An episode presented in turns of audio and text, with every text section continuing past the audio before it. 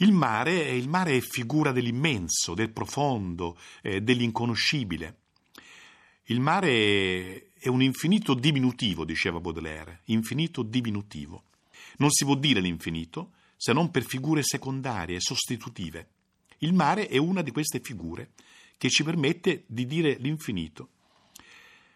Lo sapeva bene Leopardi, che concluse l'idillio l'infinito con il verso E naufragarmi dolce in questo mare. Il mare dunque come immagine visibile, sostenibile dell'infinito, di quell'infinito che di per sé non si può rappresentare. Anche nel racconto il mare è una presenza assidua, perché il mare è l'insieme di dismisura e bellezza, di eccesso e fascinazione, eh, di tumulto e quiete, di minaccia e libertà. L'Odissea omerica è il grande libro occidentale dell'avventura marina. E spesso nel cuore dell'avventura di mare si annuncia il riverbero di quello che chiamiamo l'altro, di quello che immaginiamo come altro. Melville, con Benito Sereno, con Billy Budd e soprattutto con Moby Dick, ha dato alla mitografia del mare, per così dire, una sorta di metafisica, perché ha fatto apparire nel racconto del mare l'altro, il disegno e la presenza dell'altro. Annuncio di Moby Dick è Gordon Pym di Poe. Mi chiamo Arthur Gordon Pym, comincia il racconto di Poe dopo una breve introduzione. Chiamatemi Ismaele, comincia il grande libro di Melville, tradotto in italiano da Cesare Pavese. Il nome del narratore sulla soglia assicura la veridicità del racconto. Egli stesso è personaggio e testimone.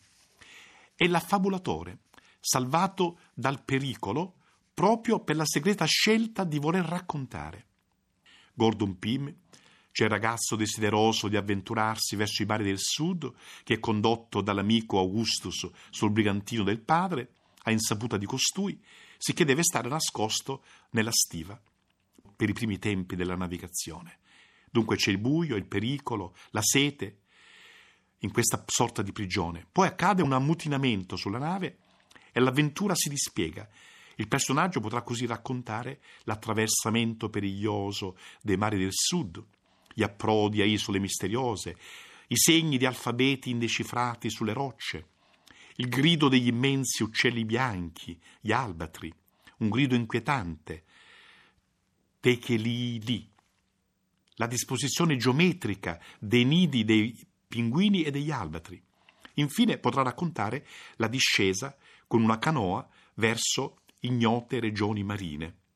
È la visione finale, una barriera di vapore, un'immensa cortina che scendendo dal cielo occlude l'orizzonte. Nella cortina ci sono fenditure di luce abbagliante. L'imbarcazione precipita nel fondo della cataratta, nel suo abisso, ma ecco sorgere una figura umana dal volto velato, gigantesca, e il colore della sua pelle era il bianco perfetto della neve, dice Gordon Pym. Con la visione, la fine, l'oblio e poi il risveglio. Moby Dick di Melville è racconto malinconico, epico, estremo, affidato alla voce di Ismaele. Romanzo, saggio, meditazione sull'esistenza dei singoli e sull'esistenza universale, con escursioni sull'anatomia dei, cap- dei capodogli, sulla vita dei cetacei, e sopra ogni fatto e ogni voce la presenza assoluta del mare, del mare che vita e morte, teatro di tempeste e di battaglie. In alto l'azzurro, gli uccelli, anch'essi parte dall'avventura. Il pecodo, la baleniera è un mondo. I personaggi, Starbuck, Dego, Quick, Flash e altri, i personaggi abitano questo mondo come il loro destino, inevitabile, assoluto. E c'è il capitano Acab, l'ostinazione di Acab, il crescendo della sua ossessione, che giunge all'estremo nella terza giornata dell'ultima caccia, quando sa che la sua stessa vita è gettata in questo affrontamento estremo della balena. E c'è su tutti Moby Dick. Ci sono le due apparizioni, le sue grandi apparizioni, i suoi nascondimenti, le sue difese, i suoi assalti. Moby Dick è anzi la stessa apparizione, è l'apparizione, la rivelazione, l'assoluto che si mostra. E infine l'ultima battaglia, quando Moby Dick, aggredita e ferita, affronta la nave stessa, la quale affonda trascinando pennoni, alberi, persino un falco impigliato nella bandiera, ed è come se trascinasse sul fondo il cielo stesso. Ismaele, solo sopravvissuto, è alla deriva. La balena si è allontanata, colpita. La balena bianca, corpo oceano, leviatano, sguardo dell'assoluto, energia dell'impossibile, microfisica presenza dell'altro che tutto permea e smuove. Il capitano Acab e tutti gli altri personaggi sono come delle scaglie di questa presenza, delle apparizioni secondarie di questa presenza. Le scritture di mare conserveranno, con mille variazioni, quell'ansia dell'altro, insieme con l'incantamento degli orizzonti, con il fascino dell'incerto, dell'estremo e il senso della sospensione.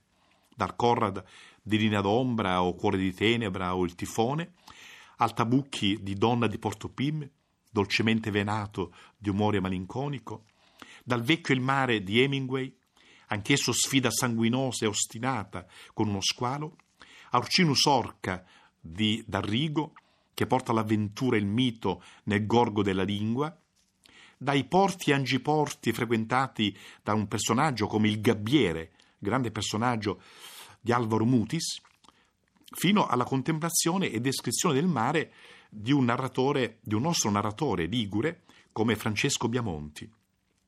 Insomma, raccontare il mare e sporgersi ogni volta sull'immenso e sull'impossibile.